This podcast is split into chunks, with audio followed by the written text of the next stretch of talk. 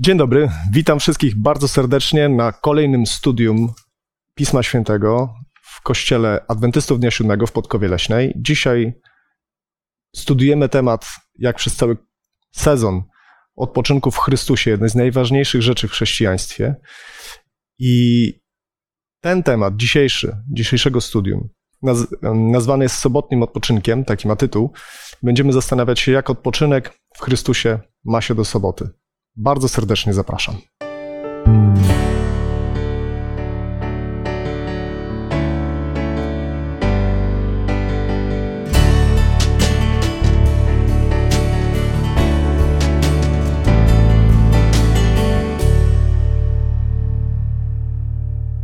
Dzisiaj ze mną są na tym studium Małgosia, Kasia i Leszek. Ja mam na imię Mikołaj i rozpoczniemy jak każde studium e, Pisma Świętego. Nie w ludzkiej mądrości chcemy je studiować tylko w Bożej, więc poprosimy o modlitwę Małgosi.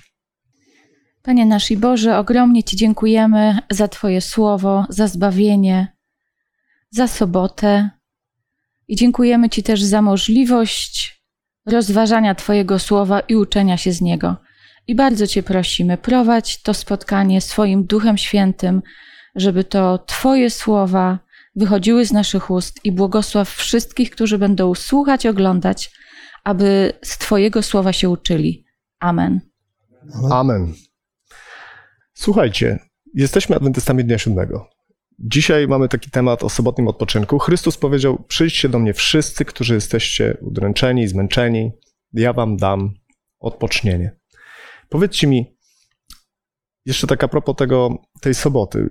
Często się spotykamy z zarzutem, no bo my adwentyści możemy długo o sobocie mówić, ale jeszcze na chwilę wyjdźmy spoza, poza nasz obóz i zastanówmy się nad takim argumentem, który, z którym często się spotykamy, że oto wy, adwentyści, mówicie o szabacie, przecież to jest judaizowanie chrześcijaństwa, przecież e, to dla Żydów był szabat. Dla nas może jest to oczywiste, ale powiedzmy sobie parę zdań, dlaczego, czy, czy to jest jakby zasadny argument? Y, my, oczywiście nie wierzymy, że jest to zasadne, ale właśnie dlaczego y, taki zarzut pada, jak waszym, waszym zdaniem i dlaczego, jak można na niego odpowiedzieć? Czy ten zarzut pada chyba wtedy, jeżeli się nie czyta Biblii i jeżeli się tej Biblii nie zna, albo się nie czyta Starego Testamentu, albo się nie wierzy w to, że Stary Testament jest natchniony i też, też jest dla chrześcijan. Natomiast jeżeli ktoś faktycznie czyta Biblię i wierzy w to, co jest napisane w pierwszym w pierwszej księdze Biblii, czyli księdze rodzaju lub pierwszej księdze mojżeszowej, to zaraz w drugim rozdziale mamy tekst, trzeci werset. I pobłogosławił Bóg dzień siódmy i poświęcił go, bo w nim odpoczął od wszelkiego dzieła swego, którego Bóg dokonał w stworzeniu. E, w pierwszym tygodniu stworzenia nie było Żydów, nie było Izraela, e, nie było narodów, nie było Polaków, nie było Niemców i tak dalej. Po prostu byli pierwsi ludzie. Pierwsza para ludzka, pierwsze małżeństwo, E, I już wtedy Bóg ustanowił sabat. Szabat, sobotę e, pobłogosławił. E, I to chyba jest wystarczający argument, więc jeżeli ktoś faktycznie wierzy w natchnienie tych słów i wierzy w te słowa, no to trudno tu mówić o tym, że sobota jest tylko dla Żydów czy dla Izraela. Warto zaznaczyć tutaj jeszcze jedną rzecz, że Ludzie nie mają problemu z takimi przykazaniami jak nie zabijaj. To też było powiedziane do Żydów. Nie kradnij, nie cudzołóż i tak dalej. Nie ma żadnych problemów z tym przykazaniem. Każdy wie, że to nie jest żadne judaizowanie chrześcijaństwa. Jest to normalna rzecz dla kogoś, kto wierzy w Boga i chce żyć według tego, co on uważa, że jest dobre dla, dla, dla nas. Tak samo w, ty, w to wpisuje się przecież i sobota, bo jest to jeden, jedno z dziesięciu przykazań. Kropka. Okej, okay, kropkę postawiliśmy. To w takim razie, skoro Małgosia powiedziała o tym, że nie było Żydów, nie było Polaków, nie było żadnej nacji, byli po prostu ludzie, człowiek, zresztą Adam znaczy człowiek, to przejdźmy do takiego tekstu z Pisma Świętego, z pierwszego rozdziału Księgi, y, y, z pierwszego rozdziału Księgi Rodzaju, 26 i 27 wiersz. E, przeczytajmy to, a potem sobie porozmawiamy o tym. Kasiu, proszę. Potem Bóg powiedział: Uczyńmy człowieka na nasz obraz, podobnego do nas, a niech panuje nad rybami morskimi i nad ptactwem niebieskim, i nad zwierzętami, i nad całą ziemią, i nad wszystkim płazem pełzającym po ziemi. Stworzył więc Bóg człowieka na swój obraz, na obraz Boga stworzył go, mężczyzną i kobietą stworzył ich. Dziękuję bardzo. I teraz moje pytanie jest, tutaj wiele, wiele jest różnych rzeczy w tym, ale chciałem, żebyście powiedzieli, jak czytacie ten tekst, co rozumiecie pod pojęciem miał panować człowiek nad stworzeniem? W jaki sposób człowiek miał panować nad stworzeniem? Przede wszystkim mi się wydaje, że tu chodzi o taki obowiązek opieki. Tak jak y, Bóg jest naszym opiekunem, stworzycielem, tak dał jakby człowiekowi od początku istnienia pewne obowiązki, nie tylko same przyjemności wynikające z funkcjonowania w no, w idealnym, pięknym Edenie, ale też obowiązki, jak chociażby nazywanie zwierząt, jak opieka nad nimi i po prostu zachowanie tego w takim stanie, jak to Bóg stworzył. No jeszcze ważne jest, e, żeby pamiętać o tym, że w tym momencie na świecie grzechu nie było. E, przypełniała go, ja sobie tak wyobrażam, i patrząc z całej Biblii, że Bóg jest miłością, więc cały plan stworzenia przypełniała miłość Boża. E, więc to panowanie, ja nie znam niestety hebrajskiego, więc trudno mi się odnieść tutaj do jakiegoś korzenia tego słowa. Natomiast patrząc na charakter Boży i na to, jak stworzył ten świat, jaki on był piękny i wszystko było dobre, i za każdym razem Bóg powtarzał, wszystko było dobre, to to panowanie też powinno być dobre. Czyli tak jak Kasia już powiedziała, opieka, troska i takie zarządzanie po to, żeby, te, e, żeby ten świat rozradzał się, bo wiadomo, że te zwierzęta też Bóg stworzył, żeby się rozradzały i żeby pięknie kwitły w otoczeniu Bożej miłości. Paradoksalnie w dzisiejszych czasach człowiek doszedł do takiego momentu, w którym zaczyna doskonale sobie zdawać sprawę z tego, na czym polega to panowanie nad tą przyrodą.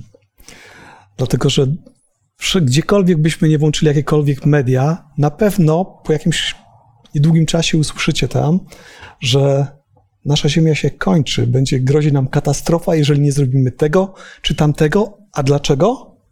Bo braliśmy z tej przyrody bezrozumnie, nie panując zupełnie nad tym. I przyroda niestety doprowadziliśmy ją do takiego stanu, że zaczęła nam zagrażać. Zamiast być naszym domem, jest, może być po prostu naszym grobem bardzo ciekawe jest to dwuznaczność tego słowa, nie panowaliśmy, czyli e, niby wydawało nam się, bo bardzo często w dzisiejszych czasach e, ludzie mówią, mamy panować nad światem, w związku z tym on cały do nas należy, bo e, szczególnie w chrześcijanie, w Polsce to słychać, mówią, my tutaj my możemy być myśliwymi, możemy wyżynać drzewa, bo my, Bóg dał nam panowanie nad tym światem. Ale ty użyłeś tego, że przestaliśmy nad tym panować. To się wymknęło spod jakiejś kontroli.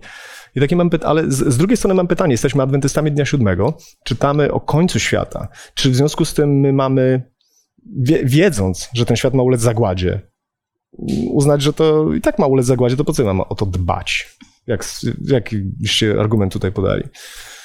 Słowo Boże jest niezmienne, więc jeżeli na początku Bóg nam dał ten świat, żebyśmy panowali w taki mądry sposób z miłością, to się to nie zmieniło, bez względu na to, co się teraz na świecie dzieje. To jest tak samo, jak czasami rozmawiamy z ludźmi i mówimy, jeżeli on dla nas jest niemiły, jeżeli nas wykorzystuje, to my powinniśmy być tak samo. A Jezus uczy, kochaj swoich nieprzyjaciół, czyli my nie patrzymy na to, co robią ludzie, nie patrzymy na to, co się dzieje z tą ziemią, patrzymy na to, co Bóg mówi w swoim słowie. I owszem, jako adwentyści wierzymy i wiemy, że ten świat i tak się niedługo skończy, bo rujnuje go grzech i on musi się skończyć. Bóg musi ustanowić swoje królestwo, nową ziemię, nowe niebo, tak jak zapowiedział w Księdze Objawienia, w objawieniu Jana, natomiast e, nie zwalnia nas to z tych obowiązków, tak samo jak nie zwalnia nas nic e, z obowiązku czy z błogosławieństwa przestrzegania przykazań, tak samo przestrzegania każdego słowa, które jest w Biblii. A w Biblii jest powiedziane: Panuj nad tym, co ja stworzyłem. Ale jeszcze, zanim powiesz Leszku, to się doprecyzuję, bo bardzo mi się podoba ta odpowiedź, tylko jeszcze bym do, docisnął, dlaczego? Dla, ty mówisz, że mamy ten obowiązek dalej, ja się z nim zgadzam, ale dlaczego? Leszek i Kasia. No przede wszystkim dlatego, że to Pan Bóg stworzył i to jest tak naprawdę Jego. Także dostaliśmy to tylko, jak powiedzmy, do wykorzystania, ale to jest Boże stworzenie. I dbać o to, to musimy naprawdę, tak pożyczamy cokolwiek od kogoś, to musimy o to dbać, żeby wróciło w nienaruszonym, powiedzmy, stanie do tej osoby e, z powrotem, bo to nie jest nasze. Mhm. Z naszą rzeczą możemy robić to, co nam się naprawdę podoba. Nie? Możemy o nią dbać albo nie. Natomiast oczywiście zawsze będą jakieś konsekwencje z tego. O tym też trzeba pamiętać. No zawsze, tak? Na- Natomiast to jest powierzone nam przez Boga i dlatego zdecydowanie powinniśmy dbać o to. Dziękuję, Kasiu. Ja chciałam przeczytać właściwie z Psalmu 89, czytam z dzisiejszej Biblii Gdańskiej, y, werset y, 12. Twoje są niebiosa, Twoja też i ziemia. Ty ugruntowałeś okrąg świata i to, co go wypełnia. I to jest dokładnie to właśnie, o czym y, Leszek tutaj powiedział, że to, po prostu to jest własność y, Pana Boga, więc musimy o nią dbać, tak jak o nasze. Dziękuję Ja jeszcze bardzo. może dodam Mhm. jedno tylko zdanie. Jeżeli szanujemy Boga jako Stwórcę, to szanujemy też Jego stworzenia, czyli to, co stworzył. Dziękuję bardzo. Właśnie, to panowanie Boga, jest napisane też, że w pierwszej księ- y, w księdze rodzaju jest napisane, że Bóg stworzył człowieka na swoje podobieństwo.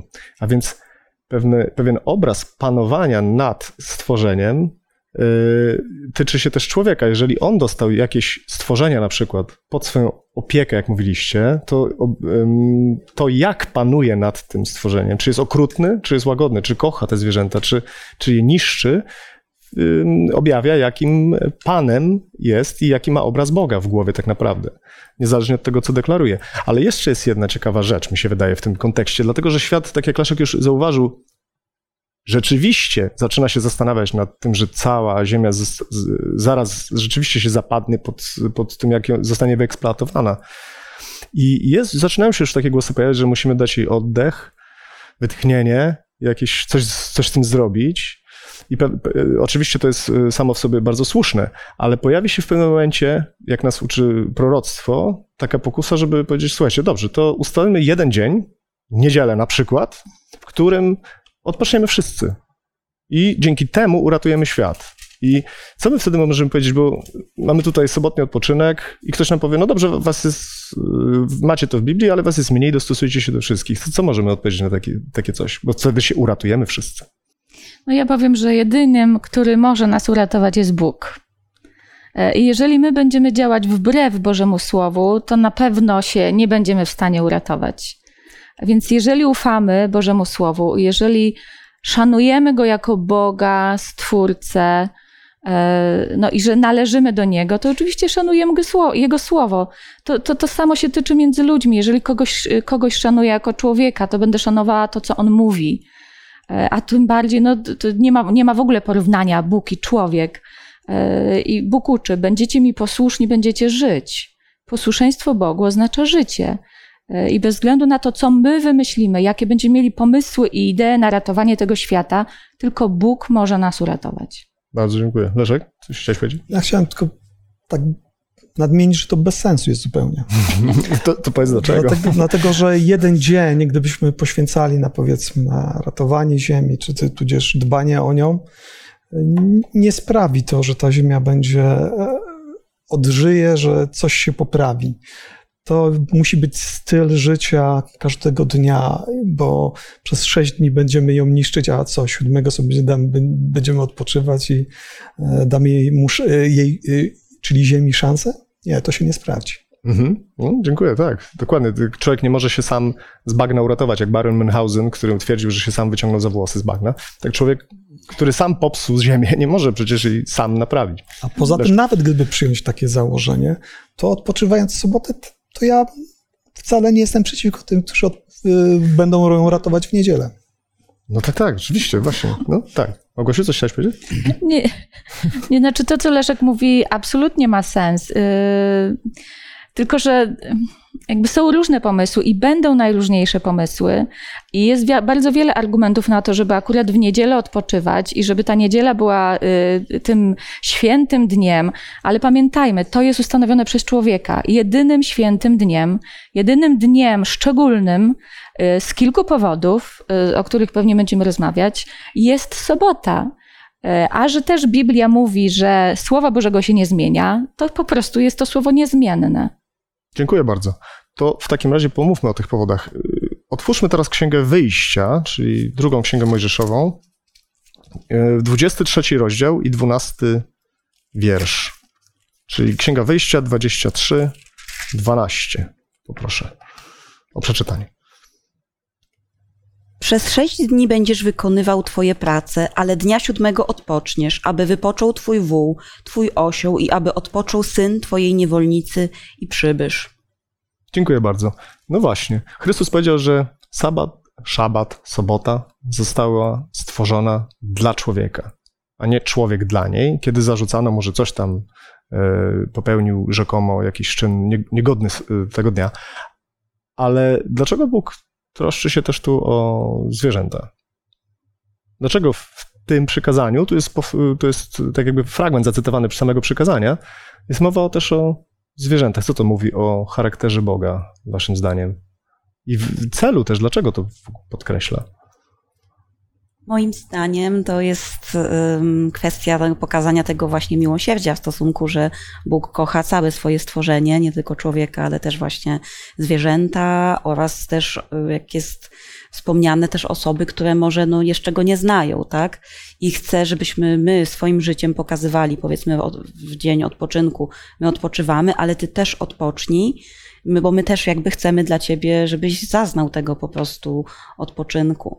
I to jest właśnie ciekawe, że kiedy powiedzmy nie żyje się zgodnie z rytmem Bożym, czyli powiedzmy właśnie, że przez sześć dni pracujemy, w, sobotę odpoczywamy, no to widać pewne takie, um, jakby to powiedzieć, um, Rozchwianie? Rozchwianie, tak, dokładnie rytmu. I e, miałam okazję przeczytać e, taką opinię, niestety nie przypomnę sobie autora, że już w, pod koniec XIX, początku XX wieku e, badacze z dziedzin biologii, chemii zauważyli, że nawet różne cykle chorób, różnych działania grzybów, różnych mikroorganizmów też bardzo często mają swój siedmiodniowy cykl. A, a z, z kolei na przykład była taka próba w czasach rewolucji francuskiej, żeby wyrugować absolutnie ten właśnie system siedmiodniowy, gdyż chcięto się bardzo, Chciano. Chciano bardzo odciąć się od tradycji chrześcijańskiej bądź katolickiej um, i zastąpiono siedmiotygodniowy dzień tygodnia dziesięciodniowym Dniowym. takim cyklem, no ale niestety nikomu to się nie sprawdziło i Szybko się z tego wycofano. szybko się z tego wycofano. Właśnie.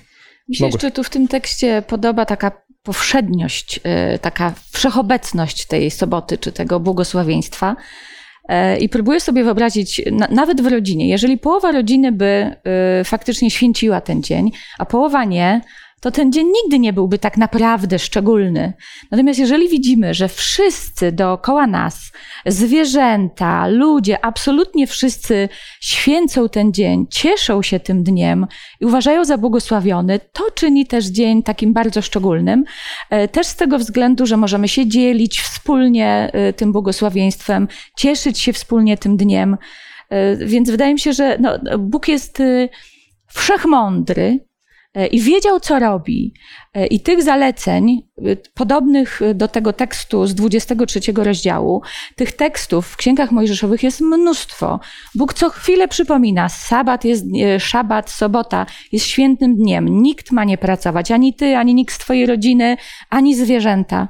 E, Więc to jest szczególnie ważne i myślę, że to jest głównie też po to, żeby to był taki dzień, gdzie o niczym absolutnie innym nie myślimy, tylko wracamy do stworzenia, do wyzwolenia nas z grzechu, do takiego upamiętniania i czczenia y, Boga w szczególny sposób, bo możemy poświęcić całe swoje myśli, wszystkie swoje myśli i całe swoje działanie Bogu i Jego dzieciom. I dlatego ten dzień jest taki szczególny i chyba tylko to sprawia, że możemy szczególnie też w nim odpocząć. To skoro to wspomniałeś, to ja poprzestawiam trochę szyk swoich pytań, bo to nawiązuje do tekstu z Izajasza, 58 rozdziału. Czy możesz Mogłosiu przeczytać? 58, 13, 14. Jeżeli powstrzymasz swoją nogę od bezczyszczenia sabatu, aby załatwić swoje sprawy w moim świętym dniu, i będziesz nazywał sabat rozkoszą, a dzień poświęcony Panu godnym czci, i uczcisz go, nie odbywając w nim podróży, nie załatwiając swoich spraw i nie prowadząc pustej rozmowy, wtedy będziesz się rozkoszował Panem, a ja sprawię, że wzniesiesz się ponad wyżyny ziemi i nakarmię cię dziedzictwem twojego ojca Jakuba, bo usta Pana to przyrzekły. Dziękuję bardzo. Czyli widać tutaj taką dość poważną obietnicę. To nie jest tylko tak nakaz, pamiętaj, żeby to jest święto, ja o mnie, tylko tu jest jeszcze pewna konsekwencja tego. jak odczytujecie słowo rozkosz w tym tekście? Co ono, co ono tak naprawdę oznacza? Uczynisz sabat rozkoszą. Jak mogę ja uczynić sabat rozkoszą? Mi się wydaje, że też przede wszystkim w dzisiejszych czasach dużo się mówi o takim nastawieniu, tak? Że jeżeli jest takie powiedzenie, że jak kochasz swoją pracę, to nie przepracujesz nawet jednego dnia. I wydaje mi się, że tej analogii można użyć, tak? Jeżeli y, po prostu będę mieć takie prawidłowe nastawienie do tego dnia, że to jest mój dzień odpoczynku, który Pan Bóg mi go nie nakazał, on mi go ofiarował, dał mi go, żebym po prostu się zregenerował, bym też po prostu mógł z nim, mógł, mogła z nim poprzebywać i ze swoimi bliskimi i, i, i wtedy po prostu faktycznie to się stanie tą rozkoszą. Rozkosz, samo słowo, to wskazuje na takie pewne elementy tego, Maja, kiedy sobie zawiera, to jedną rzecz to jest jakieś pragnienie. Czyli sabat będzie taki, że będziesz pragnął, żeby on nastał. To będzie jedno, a druga rzecz to jest, że daje radość. Więc te dwie rzeczy tutaj w stosunku do sabatu, jeżeli będą występowały, to Dobrze, wtedy będzie. Ale teraz, bo tu jest takie jakby polecenie od Boga, ja się z tym wszystkim zgadzam, żeby uczynić, żebyśmy my uczynili sabat rozkoszą. Y, jest druga strona medalu. W Ewangelii Jana w piątym rozdziale jest taka sytuacja, w której Chrystus uzdrawia pewnego człowieka chorego przy sadzawce. Mówi mu: Wstań, weź swoje łoże i chodź. To się dzieje w sabat, w szabat, jak zresztą większość cudów Chrystusa uzdrowieńczych. I teraz jest tam pewien problem religijny, który Żydzi podnoszą, e, czyli ci święci ludzie ówcześni. I, proszę, Leszku, przeczytaj ten, ten fragment, w którym oni mają ten problem. Jest to werset 10, 5 rozdziału Ewangeliana. To też mówili Żydzi do uzdrowionego. Dziś sabat, nie wolno ci nosić łoża. Dziękuję bardzo. No i właśnie, z jednej strony mówimy o tej rozkoszy, radości, podejściu takim miękkim, nazwijmy to miękkim, a z drugiej strony jest to, to twarde takie pilnowanie, bo jednak, co by nie powiedzieć, sabat jest świętym dniem. I to nie jest taki powszedni dzień, więc trzeba y, mieć pe pewnego rodzaju namaszczenie, jakiś uznać go za święty też wewnętrznie. Czyli ten balans pomiędzy jednym a drugim podejściem. Jak znaleźć? Być może to jest to, co chciałeś, na co chciałaś zwrócić uwagę, Małgosiu. Y, te słowa, że, czy jakby to przekazanie ciężaru, przenoszenie ciężaru na nas, e, żeby sprawić, żeby ta, ten dzień był rozkoszą, to jest nic innego dla mnie, jak odpowiedź na to, jak Bóg nas stworzył, a stworzył nas z wolną wolą. I chyba najważniejsze w naszym życiu i to, co decyduje o naszym życiu i śmierci, to są nasze decyzje czy zadecydujemy dobrze, czy zadecydujemy źle, czy zadecydujemy, żeby ten sabat uświęcać faktycznie, czy korzystać z błogosławieństw Bożych, czy powiemy, ja nie chcę, ja wybieram inną drogę swoją y, do szczęścia. Więc te wybory są najważniejsze. Y, I chyba ja bym powiedziała, y, najpierw muszę wybrać, że przyjmuję Słowo Boże jako te, które są prawdziwe, Potem wybieram, że w nie wierzę, potem wybieram, że jestem im posłuszna, bo wiem, że to sprawi, że będę szczęśliwa i że będę żyła wiecznie. E, I te wybory tak naprawdę doprowadzają mnie do tego, że sabat stanie się rozkoszą, bo my wiemy, że jeżeli Bóg e, ten dzień szczególnie stworzył, to po to, żeby był dla nas błogosławieństwem, bo tak jak już cytowałeś, Jezus powiedział, że sabat jest dla człowieka, a nie człowiek dla sabatu. I te wybory świadczą o tym, jaki ten dzień dla nas będzie. Natomiast e, jeżeli chodzi o noszenie łoża przez tego człowieka, to też zawsze trzeba jakby zbilansować to, zbalansować to y, y, prawo versus miłość. Bo Bóg jest y, Bogiem i prawa, i miłości. I tak samo uczy nas. Miłość nie uwalnia nas od posłuszeństwa Słowu Bożemu, ale posłuszeństwa, posłuszeństwo nie nauczy nas miłości i nie da nam zbawienia. I chyba jeżeli będziemy o tym pamiętać, o tych dwóch prawdach, że to miłość doprowadza nas do tego posłuszeństwa i do zaufania, że jeżeli Bóg mówi rób coś, to jest to dla mojego dobra. I wtedy chcę to robić z miłości do Boga, z tego, że mu wierzę i mu ufam, i wtedy faktycznie sabat będzie rozkoszą. Dziękuję bardzo. Leszku, coś chcesz powiedzieć? Często o tym, czy coś jest grzechem lub nie, decyduje nasza motywacja. To trzeba byłoby więcej tutaj powiedzieć może na ten temat, ale nie mam zbyt wiele czasu, więc tylko skupię się na tej jednej rzeczy, czyli tym przykładzie, który mamy. Otóż ten człowiek miał potrzebę noszenia tego łóżka, czy nie? On dostał takie polecenie. Ale Chrystus. czy miał taką potrzebę? A tego nie wiemy, bo w Biblii nie jest to napisane. Wiesz co, no ja powiedzmy przeprowadzam się, więc potrzebuję łóżko przenieść z jednego miejsca do drugiego, nie? On nie miał takiej potrzeby. Chyba, żeby po prostu wziąć to łóżko i wrócić do domu z miejsca, w którym leżał. Może mo- to było jego jedyne łóżko. Znaczy, on miał taką potrzebę, ponieważ Chrystus powiedział mu, żeby wziął to łoże i chodził, ale My, my chyba przesadzamy z tym słowem łóżko, bo to No nie, jeżeli on był posłanie. na dworze i leżał gdzieś jakieś posłanie, to była jakaś mata czy coś tam takiego. Ale nie, nie, to nie chodzi w te szczegóły. Chodźmy bardziej o, co do zasady. Co do zasady, Co do właśnie o tym mówię, że dla niego wziąć to łóżko i chodzić z nim było wielką radością. Bo po prostu mógł to zrobić. I w sabat radować się jest jak najbardziej wskazane i to tutaj go w zupełności usprawiedliwia. Dziękuję bardzo. Bo to właśnie tak jakby, rzeczywiście to, co powiedziałeś, że motywacja jest e, dość istotna, dlatego że często mo, może zajść taka pokusa, żeby czy w sabat mogę to, czy nie mogę tego, prawda? Warto się wtedy nie pytać ludzi, czy możemy w sabat, coś tam, tylko y, po pierwsze wejrzeć w jakie ja mam motywacje, po, po co ja to robię, ale po, a po drugie, czy to jest zgodne z, z wolą Bożą, bo jak czytaliśmy w tym Izajaszu, jeżeli zrezygnujesz ze swoich spraw, czy to jest właśnie moja sprawa, czy to jest Boża sprawa, bo, bo że właśnie noszenie tego łoża było Bożą sprawą, było manifestacją. Zobaczcie, ileś tam lat nie mogłem tego robić, tak jak powiedziałeś, a teraz mogę, dzięki Bogu. I to było jeszcze publiczne miejsce, No więc to było świadectwo wielkiej mocy, którą Bożej, które, cudu, które Bóg dokonał, nie? Dokładnie. myślę, że zawsze będziemy mieli dylemat, jeżeli nie będziemy mieli Boga na pierwszym miejscu w naszym życiu. Bo tak naprawdę, zobaczcie, no, stał się wspaniały cud. Został uzdrowiony człowiek, który był chory, e, leżał. No, y, nie wiem, czy macie do czynienia, czy macie wśród znajomych kogoś, który jest naprawdę przybity do łóżka. To jest niesamowite nieszczęście. E, I tutaj zamiast się cieszyć, tam tłum Razem powinien wiwatować, cieszyć się z nim, Bogu dziękować, wychwalać Boga. E, to nie. I teraz, jeżeli nie masz Boga w sercu i on nie jest faktycznie Twoim Bogiem osobistym, nie masz z nim relacji, to zawsze znajdziesz powód do narzekania, powód do krytykowania, zamiast powód do cieszenia się. Amen, zgadza się. No, Żydzi mieli jeszcze większy problem, jeżeli chodzi o Jezusa, z tym, co on robił w sobotę, bo on na przykład uzdrawiał ludzi, No. tak jak w tym przypadku. Już nie tylko tyle, że kazał to łoże nosić, ale że po prostu uzdrowił, nie? Więc y, to już był problem. A Jezus im wskazał bardzo wyraźnie na to, że dobrze jest w sabat czynić, czy nie. Mhm. I to pytanie pozostało bez odpowiedzi, bo wszyscy wiedzieli, że tak, a to jest No, dobra to jakby nie- Prawda? Właśnie. I teraz e, chodźcie, otwórzmy Księgę Powtórzonego Prawa, piąty rozdział i piętnasty wiersz. Kasiu, jakbyś mogła. Czytam z dzisiejszej Biblii Gdańskiej. Pamiętaj, że byłeś niewolnikiem w ziemi egipskiej, a Pan Twój Bóg wyprowadził cię stamtąd ręką mocną i ramieniem wyciągniętym. Dlatego nakazał ci Pan, Twój Bóg, abyś obchodził dzień sobotni.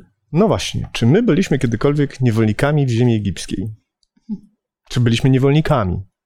Znów z ziemi egipskiej to może nie, to teraz bardzo przyjemny kierunek podróży turystycznych, ale każda, każda osoba i każdy z nas, każda z nas y, no, je- jest i był niewolnikiem grzechu.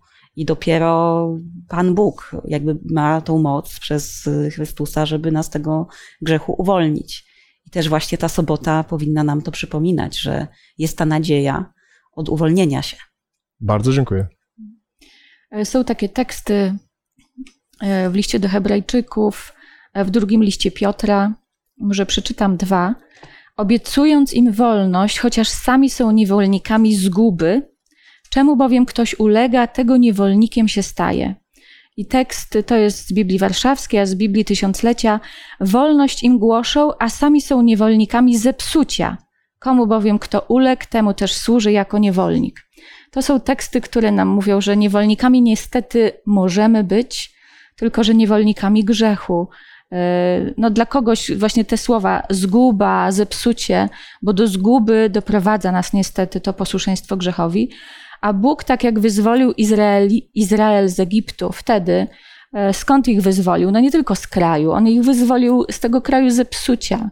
On ich wyzwolił z tego niebezpieczeństwa trwania w tym e, oddawaniu czci bożkom, w zasadzie niebezpieczeństwa pogaństwa, niewiary. On ich jakby zabrał do bezpiecznej przestrzeni bycia z nim.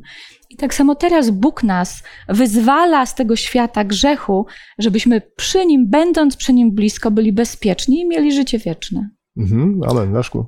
Wielu ludzi nie uświadamia sobie tego, że tak naprawdę w tej rzeczywistości, w której jesteśmy, nie ma możliwości nie być niewolnikiem.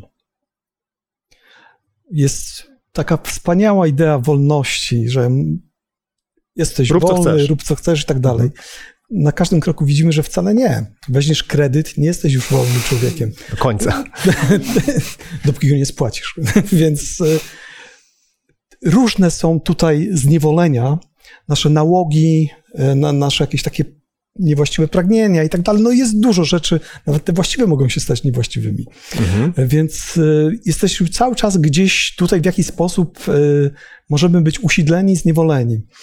Już na samym początku, kiedy zgrzeszył Kain, zabijając swego brata, Bóg, kiedy przyszedł do niego, to powiedział mu tak, jest, czytamy to w czwartym rozdziale pierwszej Księgi Mojżeszowej, w wersecie siódmym. E, A może od szóstego. I rzekł do Kaina, czemu się gniewasz i czemu zastąpiło się twoje oblicze? Wszak byłoby pogodne, gdybyś czynił dobrze. A jeśli nie będziesz czynił dobrze, u drzwi czyha grzech. Kusi cię, lecz ty masz nad nim panować. E, Spotykam się z ludźmi, którzy mówią, ja nic złego nie robię. Nie? To, to nie wystarczy niczego złego nie robić, bo to doprowadza do niestety złych rzeczy. Czasami słowo zabija, nie? Tak. Nie, społeczeństwo niemieckie w czasie po wojnie mówiło, no my żeśmy nic złego nie robili, to tam ci Tamci. hitlerowcy, tak, to inni, ale bo oni nic złego nie, nie robili faktycznie, bo nie przeciwstawili się w właściwym czasie temu, co się działo. a Przecież widzieli już od początku, jaki charakter ma e, ta organizacja, którą, e, która z, z, faszystowska, więc e, to jak nie zrobili niczego, no to w tym momencie doprowadzili do tego, że tamci mogli objąć władzę i No doszło do, do, do, do tragedii ogólnej, nie? Więc nie tylko nie wystarczy czegoś nie robić, ale trzeba wręcz robić dobrze, żeby nie dochodziło właśnie do... No tak, bo brak przeciwstawienia się złu jest jakby popieraniem, popieraniem Doprowadza do grzechu. No Tutaj, przepraszam, mała, mała korekta, tylko bo, bo powiedziałeś, że to jakby po Bóg przyszedł, y, a to właśnie było przed. Zanim w ogóle Kain zabił, to już A tak. chował w sobie y, w sercu ten, ale nie, to nie ma przepraszam, bo to właśnie Zgadzam. pokazuje tę zasadę, że ten grzech morderstwa był w nim, chociaż on nawet nie wiedział, on się gniewał. Jemu się wydawało, że tylko się gniewa. Proszę Małgoś. Ja jeszcze tylko dopowiem do tego, co powiedział Leszek, że y, Jakub napisał, kto więc umie dobrze czynić, a nie czyni, dopuszcza się grzechu. To jest dokładnie to. My możemy być tak zwanym niewolnikiem nic nie robienia albo takiej e, ignorancji, e, zasłonienia się. Ja do tego nie przyłożyłam ręki, e, no ale też a nic nie zrobiłem, a mogłem zrobić, żeby do czegoś nie dopuścić na przykład. Mhm. Jest właśnie, taki tekst, który mówi, że jeżeli nie upomnisz brata swego, a widzisz, że grzechszy, grzech. to niestety, ale będziesz, on poniesie co prawda konsekwencje tego, co zrobił, ale jego krwi zacznie wymagać od ciebie. Czyli tak, tego, że on zapłacił życiem, ty będziesz odpowiedzialny, dokładnie. To, bo, bo to jeszcze wszystko z, chciałbym związać z samym szabatem, bo to ma związek. I teraz otwórzmy ym, 31 rozdział Księgi Wyjścia i 13 wiersz. Powiedz synom izraelskim: Zaiste przestrzegać będziecie sabatów moich, gdyż to jest znakiem między mną a wami po wszystkie pokolenia wasze, abyście wiedzieli, żem ja Pan, który was poświęcam. Poświęcam, niektóre przykłady mówią uświęca. Szabat, i to jeszcze jest też w Księdze Ezechiela, prawda? Powtórzone dwa razy, że ja jestem Pan, który was uświęca. Przestrzegajcie szabatów. To jest znak. I jak No bo ja załóżmy zostałem wyzwolony z Egiptu, z niewiary, z grzechu. I dlaczego szabat jest tego znakiem? Na jakiej zasadzie szabat akurat jest tego znakiem, a nie po prostu moje wyznanie, Bóg mnie wyzwolił i już. Dlaczego akurat szabat? Bardzo możliwe, że ma to związek z tym, że zostaliśmy stworzeni na podobieństwo Boga, który sam potrzebował tego odpoczynku e, w momencie, kiedy właśnie nastąpiło stworzenie. E, I jakby no to stało się takim znakiem przypomnienia tego, że ty też potrzebujesz tego odpoczynku, bo jesteś też na moje podobieństwo stworzony. Więc to jest też moim zdaniem ten pierwszy aspekt tego uświęcenia tego dnia. Okej, ciekawe. Ja jeszcze dodam tekst z księgi Ezechiela, który chyba wyraźniej tłumaczy Mhm. dlaczego. 20 rozdział, 12 werset. Nadałem im również moje sabaty, aby były znakami między mną a nimi, aby wiedzieli, że ja, Pan, jestem tym, który ich uświęca. To jest dokładnie to, co też Kasia powiedziała, aby pamiętali, że to ja jestem ich Panem. I że to ja ich wyzwoliłem z Egiptu, czy z grzechu. Mhm. Ale dlaczego szabat? Dlaczego siódmy dzień? No bo jest symbolem odpocznienia, więc jeżeli minie ten okres tego boju, tego zmagań naszych tutaj na tej ziemi z grzechem, to wejdziemy do Królestwa Bożego tam, gdzie, do które, gdzie tego już nie będzie i to będzie właśnie to odpocznienie.